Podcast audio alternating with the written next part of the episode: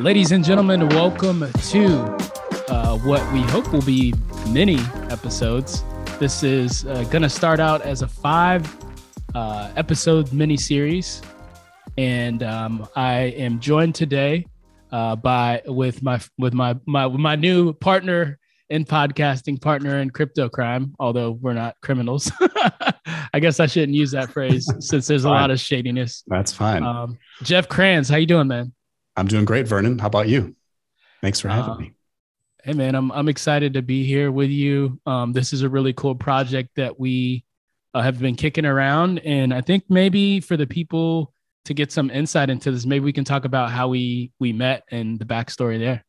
Yeah, that's perfect. Um, so Vern and I actually met at Bitcoin Miami. I don't know about a month ago.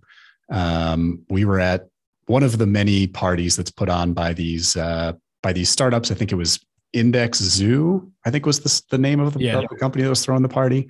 Um, it was a great party at an outdoor uh, restaurant and bar in Miami with uh, mojitos and tacos were flowing throughout the crowd, which was awesome. Um, and I don't even know how we ended up bumping into each other. Um, I was doing a pretty good job, a better job than I usually do at these events of kind of just going around and shaking people's hands. So maybe that was it. Um, and we just had a great conversation about like what is going on with crypto right now. Um, and you kind of just dug in a little bit deeper than most people do about like what's going on and we're able to kind of pull out this information from me uh, about stuff you didn't understand where maybe i was kind of coming in a little bit over your head and you were able to ask some great questions um, and then i saw this tweet from you uh, maybe you could talk a little bit about that tweet and how we got here. Yeah. So uh, the the tweet I think stems from like my frustration. Part of this was, and I I, actually talked to you about this, Jeff, at Bitcoin.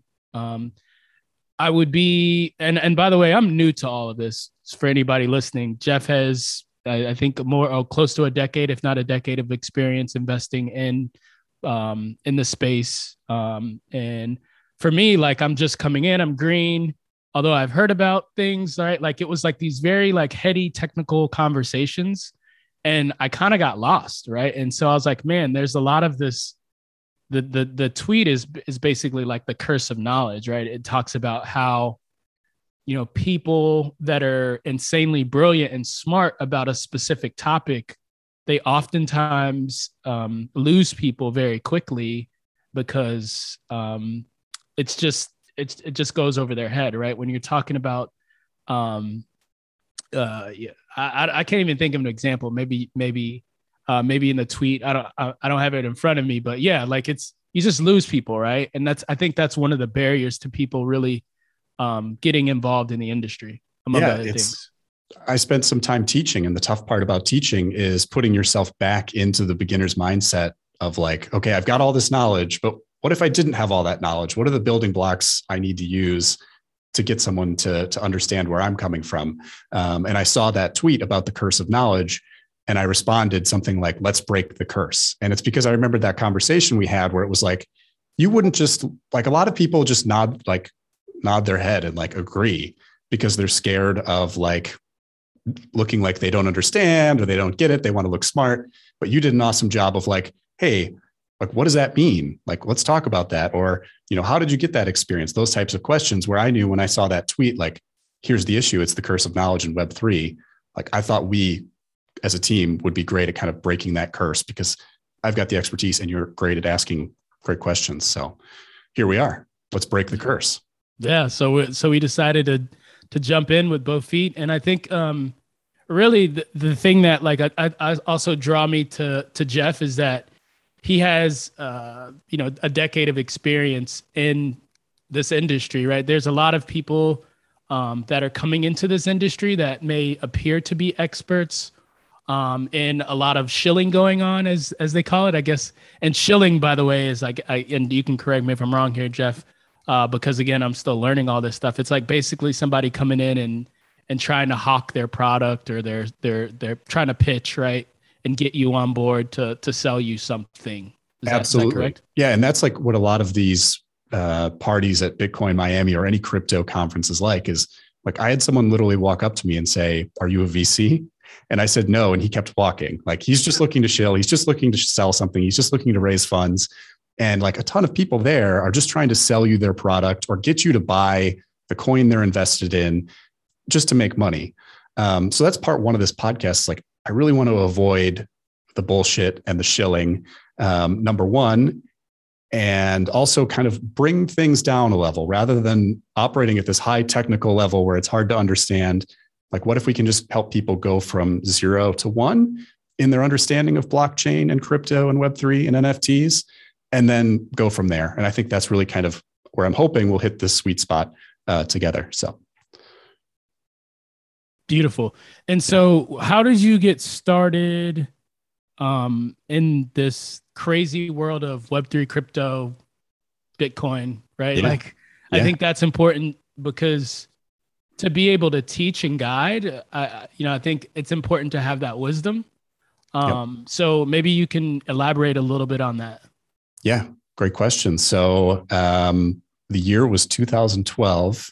I was kind of fresh out of college working at Groupon.com, uh, which at the time I think was the fastest growing company of all time. We were on this crazy kind of ride towards our IPO. And uh, the guy sitting next to me, a software engineer, one day looked over at me and said, Hey, Jeff, have you ever heard about Bitcoin? And I'm like, No, what's that? He's just, and he just said something like, I think you would like it. Check it out. So he gave me the soft sell. And that night I went home and I looked into it and I ended up buying my first Bitcoin on eBay. Um, and when I saw that coin like hit my account, and I think there was a little ding noise, little like a, the Mario coin noise is kind of what I remember hearing. Um, I don't know. It just it really clicked with me. Like this is a new version of digital money uh, that we need, and that kind of set me on this. I guess what ten yeah ten year journey now of blockchain, crypto, uh, Bitcoin, Web3, NFTs, all of that. Um, and I really think the, a big part of that key was that soft sell.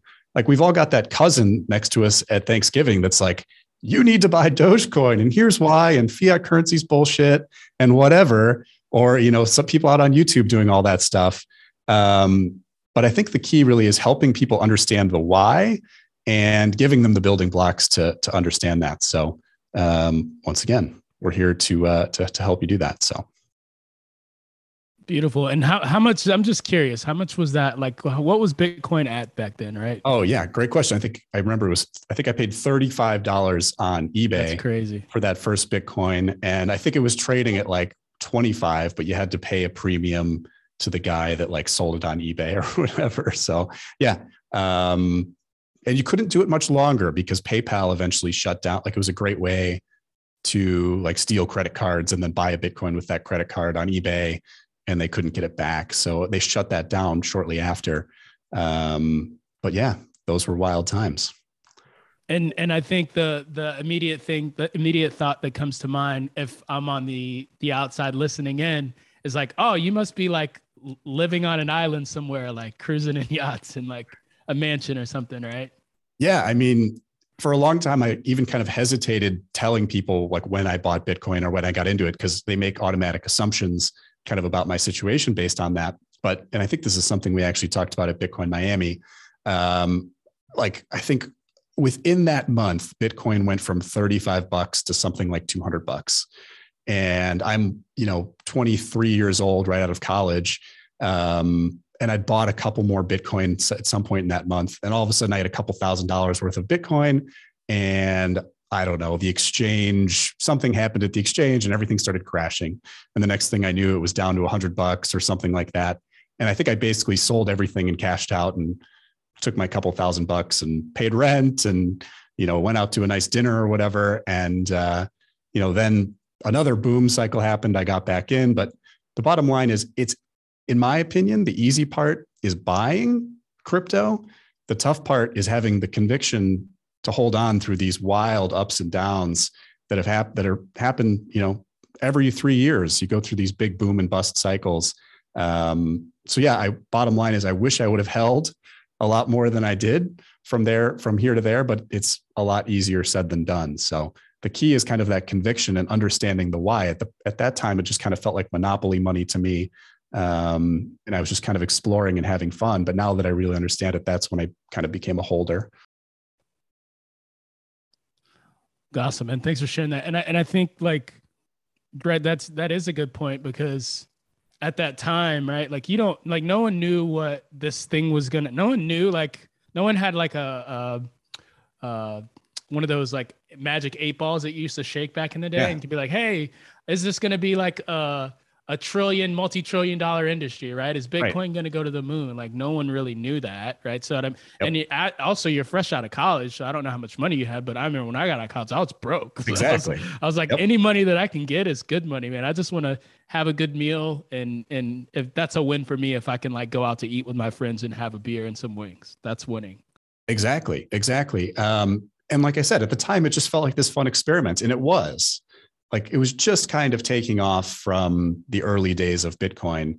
And it just felt like so much more of an experiment at the time where it was tough just to kind of hold on to it. Um, nowadays, it's become ubiquitous where you could almost ask anyone if they've heard of Bitcoin and they'll say yes, which makes you feel a little less crazy about holding on to it and makes you see the opportunities in front for blockchain and kind of a business case to hold on to it. But yeah, once again, at the time, it was just kind of an experiment, and it was great to to get any any money out as possible. Looking back on it, I feel dumb, just like you know the guy that spent ten thousand Bitcoin on a on a pizza must feel dumb at that time. But that's what gave crypto legitimacy and brought Bitcoin into the world was people trusting and using it in the early days. If there's no economy, then this thing would have fallen flat on its face 10 years ago. But, you know, I, I bought a t-shirt with my Bitcoin wallet on it for one full Bitcoin back during that time. And I tell people now it's my, I guess, depending on the day, it's my $30,000 t-shirt that I have now. And it's kind of a joke and it's fun. Um, but that's what kind of created this economy was people wanting to trade for it, wanting to hold it, wanting to, you know, sell items for it. That's what creates an economy. So you can't look back on it with regret, um, which I don't. So yeah. Well, cool, man. I, th- I think um, another another thing to probably hit on is you know my background for the people that are going to be listening to this podcast. Um, you bring a lot of like experience on that side. Um, around the same time, actually, around about a year later, I I jumped into podcasting. Um, I come from an events background. I was actually DJing and throwing parties um, in 2012, and I saw this opportunity to start like you know building an online business. And um, i wanted to venture out into that space that world. Um, i had a couple of friends that were doing really well for themselves right? They didn't have you know full-time jobs. They're able to feed their families. They're able to uh, you know do some really cool stuff travel. And i said okay like what's going to allow me to to do this? Right? I knew it had to be something online. And podcasting at that time you know, this is um, into 2012 going into th- 2013. Their podcasting was still in its in its infancy, and when I say infancy, I guess it depends on who you're asking because there are guys like um, Marc Maron and and uh, the guys, the Podfather. I think it's Adam Adam uh, I don't uh, uh, Adam Carolla or one of those guys. Um, they're they're they started doing this in the 90s, right? So if you go to them and you say, "Oh, 2013 was it's probably like you know some a, a, little bit with cryptocurrency right? There's like people that were there before you but uh, i guess the moral of that story is that i i saw that there's an opportunity to jump into podcasting. It seemed like a very easy transition from me as being a host of parties and djing and organizing events and people. So i started my first podcast in 2013 didn't know what the hell I was doing. uh, I think I I download I, I, bought a course on the off the internet. Um, I got some. I, I, was like recording on like Skype or or something like that. Skype call recorder was like the program, and I kind of fumbled my way through it.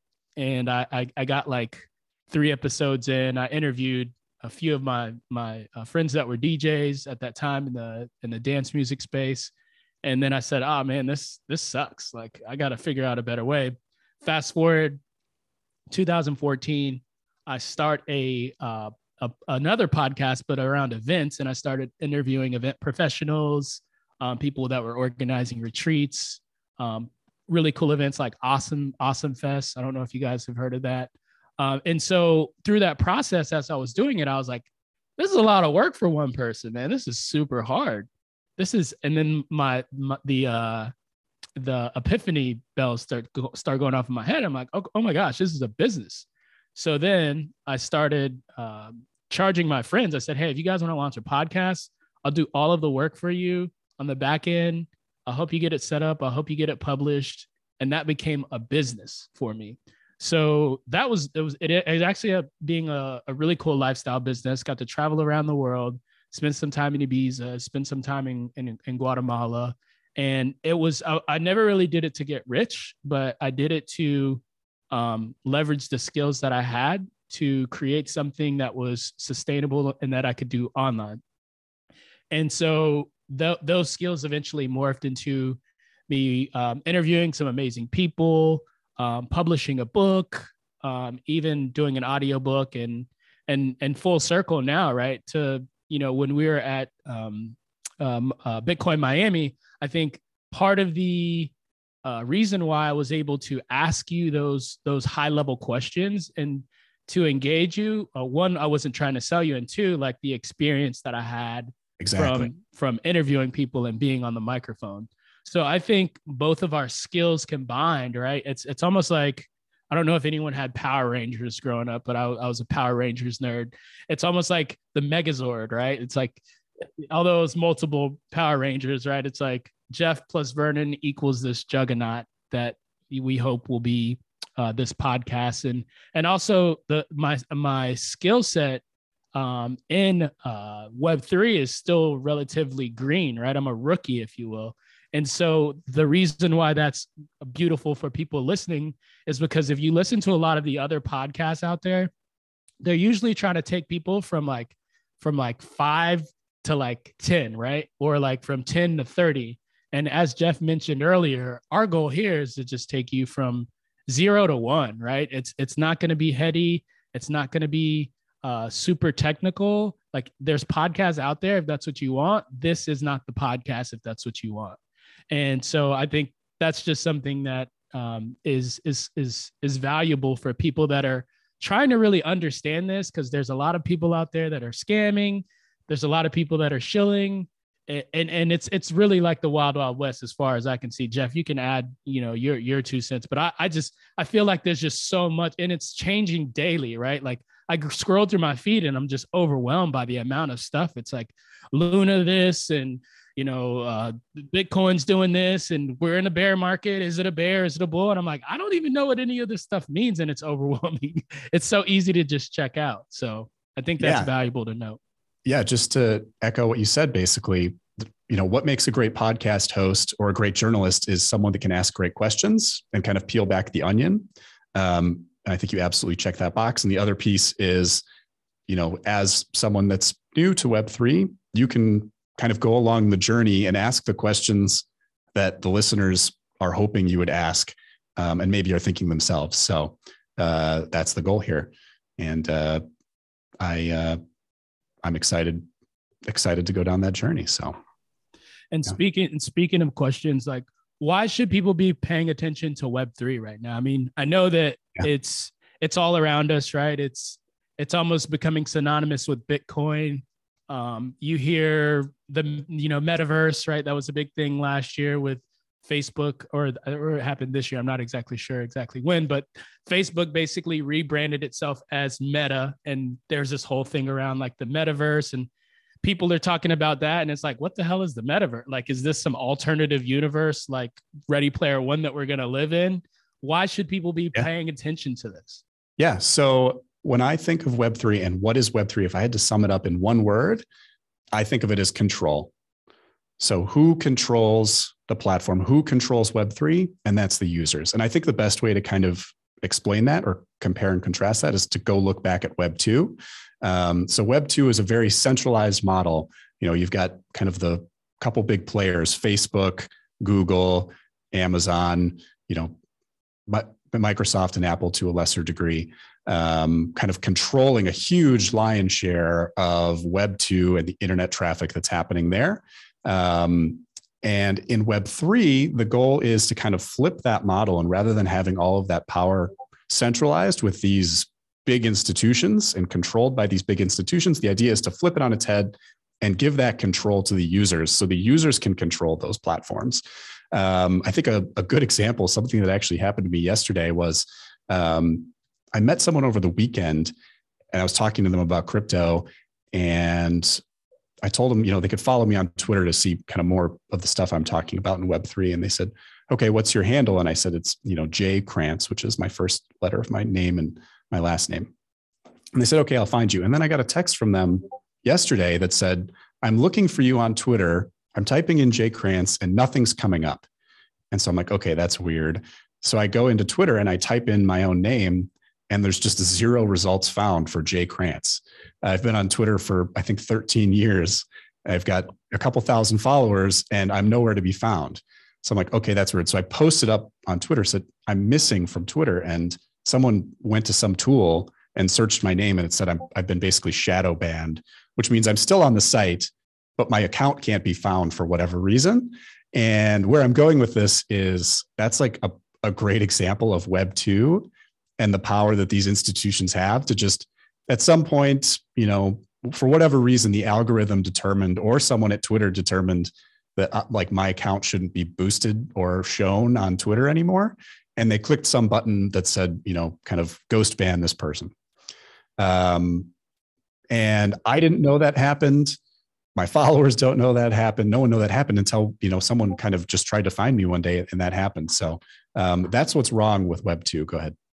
So so shadow ban. When you say shadow ban, that yeah. means you're you're still able to use the platform, but somebody can't like find you if they want to like search for your content. Right. Exactly. So like if you search my first off, most importantly, my handle under people, I don't show up. Like Jay Krantz four five six shows up instead of Jay Krantz and Jay Krantz 22 or whatever. All those versions of that have like a couple like hundred followers or whatever. Um, and then number two is if you search for like exact words that I tweeted, like you could search my exact tweet in Twitter and it just won't show up. Um, so that's that's what a shadow ban means. And once again, the po- the problem with that is cent- just the centralization that someone can control that. Uh, I don't have a problem with you know moderation in general. There should definitely be moderation, but I think that should once again go moving over to Web three be in control and visible to the users. So if the users as a group decide that my content is objectionable or whatever it might be, and they downvote me and I get moderated that way, like that's the way that this should work. It shouldn't be up to some centralized institution to do that. So yeah, and I can see like the implications of that play out in like other domains. Um like like outside of social media. Absolutely. Um, yeah, I can uh, talk about that a little bit. So that's how Bitcoin was born, right? Is the U.S. dollar is centrally controlled um, by the U.S. government, the Federal Reserve, and the uh, and the Treasury Department. They decide, you know, how much money do we want to print? Um, how does that get distributed? And you know, right now we're seeing kind of massive inflation happening. Right now, our dollar is worth less than ever, and that was controlled once again by a centralized institution, kind of a Web 2 model almost. Um, and Bitcoin, the whole idea behind Bitcoin was to put that control into the power of, give that power to the users. There will only ever be 21 million Bitcoin. That rule has been set. If the users of Bitcoin kind of all come together and decide, hey, maybe there should be 22 million Bitcoin, that's a power that's within their within their hands. Um, and I just think that's so important to to have those rules set up forth and then allow the people to decide how that maybe that should change. So, you know, one thing that comes to mind, Jeff, is that if these key players are almost like the gatekeepers of the Web two world, what's stopping them from becoming the gatekeepers of the web web 3 world right because if they have all of the power power just doesn't like change hands like that very easily, right? And and and I'm I'm I'm assuming, right? And and I've always heard that like the top one percent of the wealth is con- the the top percent one percent controls all of the wealth in the world or something like that. So in my head, I'm going, yeah, like these guys aren't just gonna give up to the kingdom to the key to the the keys to the kingdom that easy. I mean, they're not stupid. They see what's going on. So, what's your thoughts on that?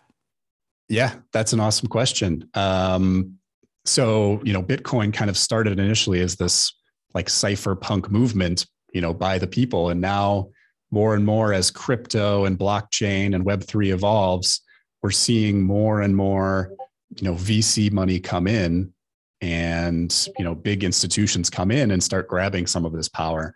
Um, and it's interesting, you know, the idea behind Facebook has renamed their company Meta for the metaverse.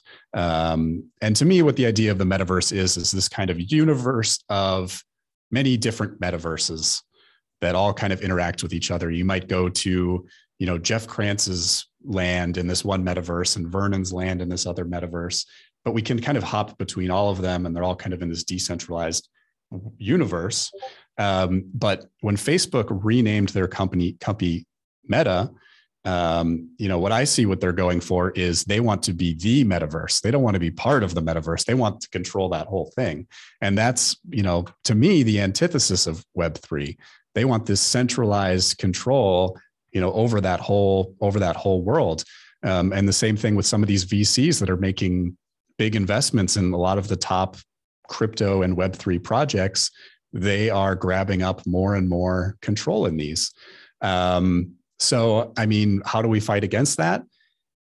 Some projects have done a good job of, you know, you've seen the airdrop model. I think it's a good way to to fight against centralization explain what that is yeah. an airdrop because people may yeah. not know absolutely what that means yeah so an airdrop is essentially a way to reward your users and give your users control over your protocol or your product your web3 application by granting them for free voting tokens for your project. And i don't want to go too far into what that means but the idea is basically you are a user of our product. We want the users to be in control of our product. So everyone that's used our product to date, we're going to drop some tokens in your account that you could either sell or use to vote on the future direction of our product, which I think is really kind of one of the core tenets of Web3 is giving the users a direct way to vote and control um, how the application works. As opposed to how it is now. Exactly. Which is like yeah. the, stakeholders right? Like the board of directors. shareholders, shareholders, yeah. So exactly. Yeah. So it's it's it's somewhat similar in that um, if you've purchased shares in a company then you are able to vote on the board of directors and those board of directors can make the decisions on how the company should run most, most maybe most importantly who the ceo of the company is um, but if you look at the you know who owns large stakes in most corporations, it, it kind of boils down to a couple really big financial institutions um, where you see centralization there. Also, you know, if you own 100 shares of Twitter, um, first off, you had to purchase those. You may not be a user of Twitter, um, and your say in terms of you know who's going to be on the board of directors, maybe you get once a year or something to to change that. So, um, and I think really the big contrast between the two is in an airdrop, you're for free giving tokens to the users versus in kind of the stock web 2 world you have to go the only way you can get a seat at the table so to speak is to go out and purchase those shares. And you may or may not be a user of that product. And so i guess taking it a step further what's the issue with that? Why does that matter so for me why that matters is um, you want to align or you should want to align incentives of the users and the platform. So, what do I mean by that? So, for example, um, for Facebook, the, the goals of Facebook, the corporation, and the goals for a user of Facebook, in my opinion, have kind of wildly diverged, right? The goal of Facebook is to make as much money off of their users as possible without them, you know, kind of rage quitting the site which some have. Um, and the goal of a user of Facebook is what? To connect with their friends and see what's going on and, you know, whatever it might be, you know, use the site in a social media context. Um, we've seen examples, you know, I don't know, it was a couple years ago where Facebook literally said, okay, let's see what happens if we give people bad news all day Like we just filter their newsfeed for bad stuff. And let's see what their ad click through, what happens to their ad click through and purchase rate. And it went like way up because like I guess people that are upset are looking to you know get an endorphin rush by purchasing something on the internet or whatever but that's like a perfect example of a divergence of the goals of the corporation and the goals of the user but if the users are the owners of the product and control the product and the platform then the incentives are aligned for us to travel in the same direction whatever whichever direction that might be. And so that's what gets me really excited about web3 yeah i can i can see the power in that and the powers the power in the users having a say control and really I, th- I think it also probably makes for a better product right? Because you're you're directly tied into i, I remember when i worked for uh, a tech startup like product would be so separated from like the customer there's like this this this huge gap right and it's like we're gonna make what we think you want and then we're gonna sell it to you versus like it would be so much smarter if you just like collaborated. Yeah. We are the users. We're putting up a, a proposal to add this feature because we think this feature needs to exist. And because we control what we want to do with the product, then it passes and we can make that happen. Um, versus, like you said, some sort of wonky, this group isn't talking to this group, or yeah, the users want this, but actually this makes us more money. So let's do this type of thing.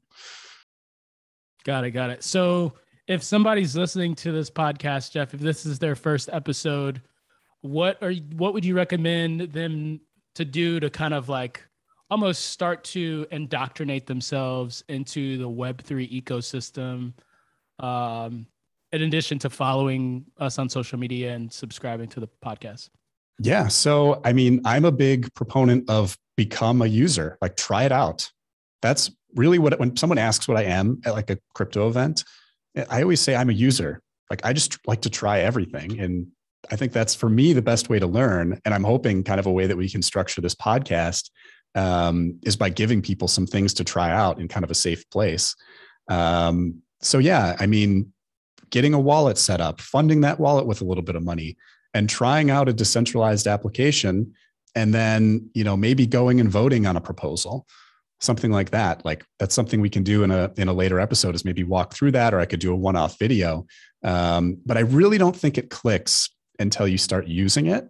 Um, a lot of people think that they hold crypto or they're in web 3 and then i ask them you know like how, how so what have you done? And they'll say oh i you know whatever. I hold ethereum on robin like i bought ethereum on a robinhood which um, we can go into why a little bit later but like you aren't even really a crypto investor if you just hold or a crypto holder maybe is a better word for it if you just hold ethereum in your robinhood account. You don't have any control over those coins. You don't have control over anything.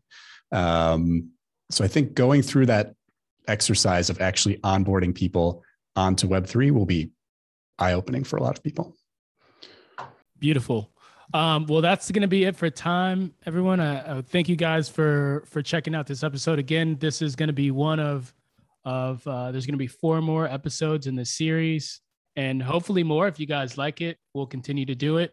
Um, and if you guys are interested in in following us and, and learning more, uh, Jeff's super active. He does a great job engaging um, on on Twitter. Uh, you probably may have to get his link to his direct link. You're yeah, probably not going to find him in search. And um, I'm at Vernon Foster. I don't think I'm shadow banned yet. Hopefully, we'll see how that goes.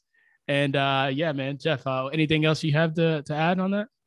Yeah, you could find, you can type me in directly, twitter.com slash jkrantz, K R A N T Z. Um, and maybe if enough of you follow me, I'll be unshadow banned. So that'd be great. Yeah, we'll we'll we'll get uh we'll get the people kind of making some noise on there. Exactly. Unshadow banning. Right. Perfect. Well, thanks, Vernon.